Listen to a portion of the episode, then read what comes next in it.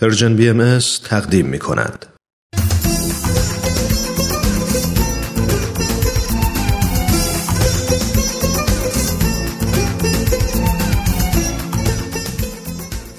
دوازده به اضافه یک تصمیم جدید برای سال جدید قسمت ششم شهریور 97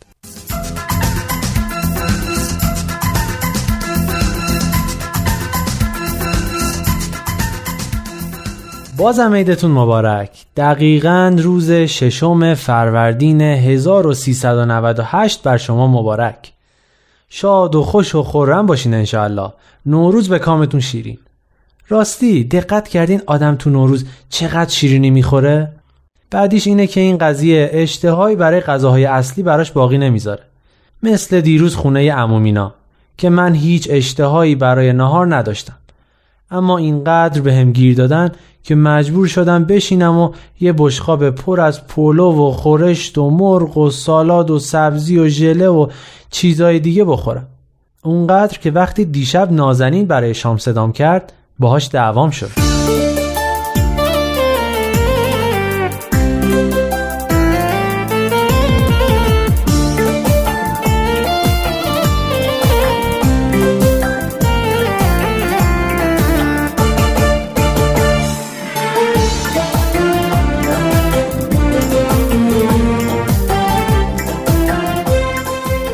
از اینا بگذریم و بریم سر تکلیف امروز. رسیدیم به شهریور ماه. شهریور به نظر من ماه غمگینیه. چون این حس که تابستون داره تموم میشه روی همه چیز سایه میندازه. امسال اول شهریور که به این ماه نگاه می کردم با تعطیل شدن مغازه آقا شاهروخ و بیکار شدن هر دومون و تموم شدن مسافرت ها و کلاس های تابستونی واقعا چشمانداز کسل کننده ای رو پیش روم دیدم اما وقتی تو شبکه های اجتماعی دور می زدم می دیدم که چقدر داره به مردم خوش میگذره.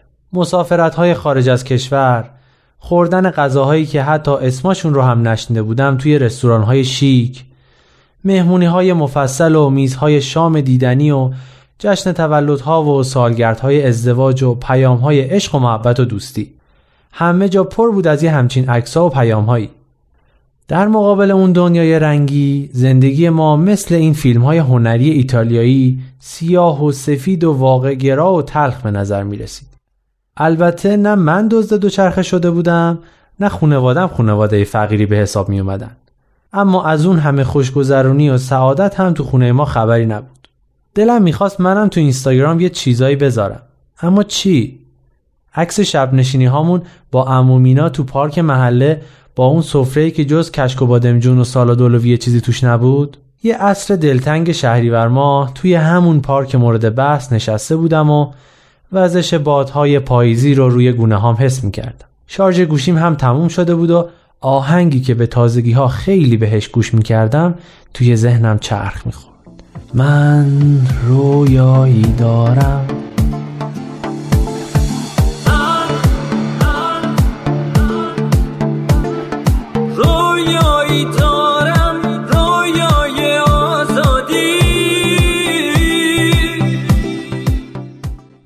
یهو یه فکری تو ذهنم جرقه زد. یه فکر عجیب ولی خیلی جذاب. اینکه بیام و نه از اونچه که واقعا هست بلکه از اونچه که دلم می‌خواد باشه عکس بذارم. از فرداش کارم شروع شد. عکس های جالب از نقاط دیدنی دنیا یا هتل های درجه یک یا رستوران های شیک رو انتخاب می‌کردم و یک عکس از خودم با یه ژست مناسب می‌گرفتم و روش میذاشتم. بعضیاشون واقعا شاهکار بودن. قیافه که به خودم می‌گرفتم هم واقعا دیدنی و خندهدار بود. خودم که از دیدنشون سیر نمی‌شدم. همه رو میذاشتم تو اینستاگرام و زیرش مینوشتم من رویایی دارم. ترکوند. هنوز یه هفته نگذشته فالوورام از مرز هزار گذشت. فکر کنید هر روز بیش از هزار نفر آدم منتظر بودن ببینن من امروز دیگه چه رویایی دارم. اما یه مدت که گذشت مزه این کار برام تموم شد. دیگه دیدن تصویر خودم توی سواحل زیبا و مکانهای مشهور و جاهای لوکس و شیک تکراری شد. یه روز داشتم دنبال فرم مدرسم میگشتم که بدن مامانم برای سال جدید آمادش کنه که چشمم به جورابی افتاد که اون بچه دست فروش به هم داده بود. به خودم گفتم کاش به جای اینکه مجبور باشه تو خیابونا دست فروشی کنه می‌تونست بره مدرسه حالا درسته که مدرسه هم جای خیلی تحفه ای نیست اما خیلی بهتر از سرگردونی تو خیابونا و کتک خوردن از این و اونه. چطور می‌شد اگر همه بچه ها می‌تونستن مدرسه برن؟ اگه هیچ بچه ای کتک نمی‌خورد. چطور می‌شد اگر گدا و کودک کار نداشتیم؟ اگر همه مردم یه سقفی بالای سرشون داشتن؟ اگر هیچ پدر و مادر و بچه معتاد یا کارتون خواب نبود؟ اگر جشن و پایکوبی و موسیقی بیشتری تو خیابونامون داشتیم؟ اگه زنا و دخترامون امنیت و آزادی بیشتری داشتن. به نظرم اومد که تا حالا چه رویاهای احمقانه ای داشتن. شروع کردم به گذاشتن عکسای جدید از رویاهای تازه. عکسایی که بچه های کار رو توی پارک بازی و مدرسه و آدمای محروم رو توی خونه های قشنگ و خیابونامون رو پر از جشن و شادی نشون می‌داد. این عکسای تازه یه جورای خیلی جدی به نظر می رسید و شاید هم تلخ. اما تعداد فالوورام از قبل هم بیشتر شد. زیر این عکسای جدید علاوه بر جمله من رویایی دارم این سوال هم بود آیا این رویای تو هم هست؟ این یکی دیگه واقعا ترکوند. دیگه هزار تا هزار تا فالوورام بیشتر می شدن. لایک می‌کردن اظهار نظر می‌کردن اظهار نظرهای انسان دوستانه و گاهی هم خیلی تند و تیز برای پیدا کردن مقصر اینکه چرا یه همچین چیزایی برای ماها شده رویا اما قصد من فقط بیان رویاهای قشنگمون بود. به قول معلممون وقتی شما به اندازه کافی درباره یک رویا فکر کنی می‌تونی اون رو به هدف تبدیل کنی. من می‌خواستم از رویاهایی بگم که خوبه و حتی باید به هدف تبدیل بشن. فقط همین. اما نقطه اوج ماجرا اون روزی بود که 24 ساعت اینترنت نداشتیم. من یه جورایی خوشحال بودم که مجبور نیستم توی هم عکسی بذارم. می‌دونید شور و هیجان اولی از بین رفته بود و این کار داشت به یک بار و یک مسئولیت سنگین تبدیل می‌شد. یه پنجشنبه عصر بود. آخرین پنجشنبه شهریور ماه که بعدش باید می‌رفتیم مدرسه.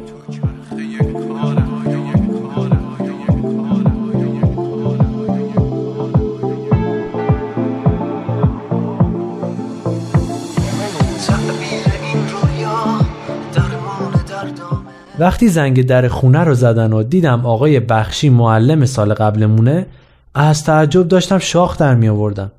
به خودم گفتم نکنه اومده بگه اشتباه شده و من از فیزیک افتادم. ای خدا نکنه ماجرای اون روز سر کلاس رو اومده برای مامان بابام بگه که بچه ها با گچ پشتش نوشته بودن بیریشه و می‌خواستن همه بچه های کلاس رو از مدرسه بیرون کنن. البته بیریشه اصطلاح خودش بود که وقتی خیلی عصبانی می‌شد می‌گفت. اما آقای بخشی اومده بود درباره اینستاگرام با من صحبت کنه. فکرش رو بکنید آقای بخشی هم داشت صفحه منو دنبال می‌کرد. جناب پارسیپور من واقعا نگران نعیم هستم. میترسم کار دست خودش بده و از کنکور و همه چیز محرومش کنن و خدایی نکرده همه زندگیش خراب بشه. این کارا عاقبت نداره پسر جان. مامان و بابای بنده خدای من که از هیچی خبر نداشتن رنگ از روشون پرید. مامانم داشت سکته می‌کرد. باز دوباره تو چی کار کردی نیم؟ هیچی به خدا کاری نکردم. همه عکس می‌ذارن تو اینستاگرام. نمی‌دونم بابام فکر کرد من ممکنه چه عکسی بذارم که حسابی براش افته شد. هیچی دیگه آقای بخشی آش خودش رو برای من پخت. چند دقیقه نشست و همینطوری که چای و شیرینی می‌خورد و به من هم پند و اندرز می‌داد مامان بابای منو تا سرحد مرگ نگران کرد و رفت. تا اومد اینترنت وصل بشه جونم به لبم رسید که بگم من هیچ کار خلافی نکردم و هیچ چیز بدی توی عکسام نیست. این تنها باری بود که بابام به جای شکرگزاری به درگاه خداوند بابت قطع اینترنت با تمام قوا سعی می‌کرد تا اون رو وصل کنه. به هر جایی که فکرش رسید زنگ زد. حدودای هفت شب بود که بالاخره به دنیای مجازی وصل شدیم و رفتیم روی صفحه اینستاگرام من. از اول شروع کردیم. از من رویایی دارم های اولیه تو هتل های مجلل و ساحل های قشنگ. بعد هم به رویاهای بعدیم رسیدیم. رویای یک دنیای قشنگتر که همه می‌تونن تو شاد و خوشحال باشن. خوشبختانه بابا و مامانم به کامنت ها و نظراتی که مردم زیر عکس ها نوشته بودند توجهی نداشتند. به نظر من هم کار درست همین بود. اونا می‌خواستن مطمئن بشن که من کار نادرستی نکردم. مسئول نوشته های مردم که خودشون بودن. همینطور که نظرات رو برای خودم میخوندم می‌دیدم که توی این یکی دو روز گذشته مردم چه نظرات تندی دادن.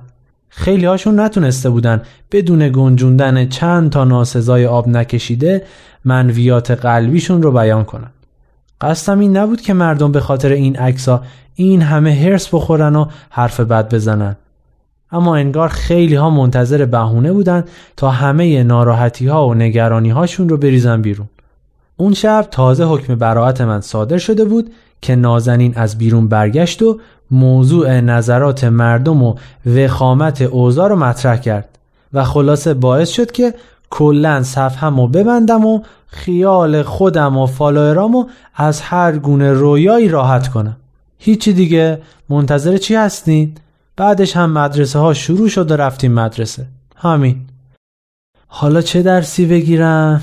ای خدا باز به این قسمتش رسیدیم. آخه من چه قولی بدم خب من قول می دهم که در سال 98 مردم در شبکه های مجازی ناسزا نگویند چطوره؟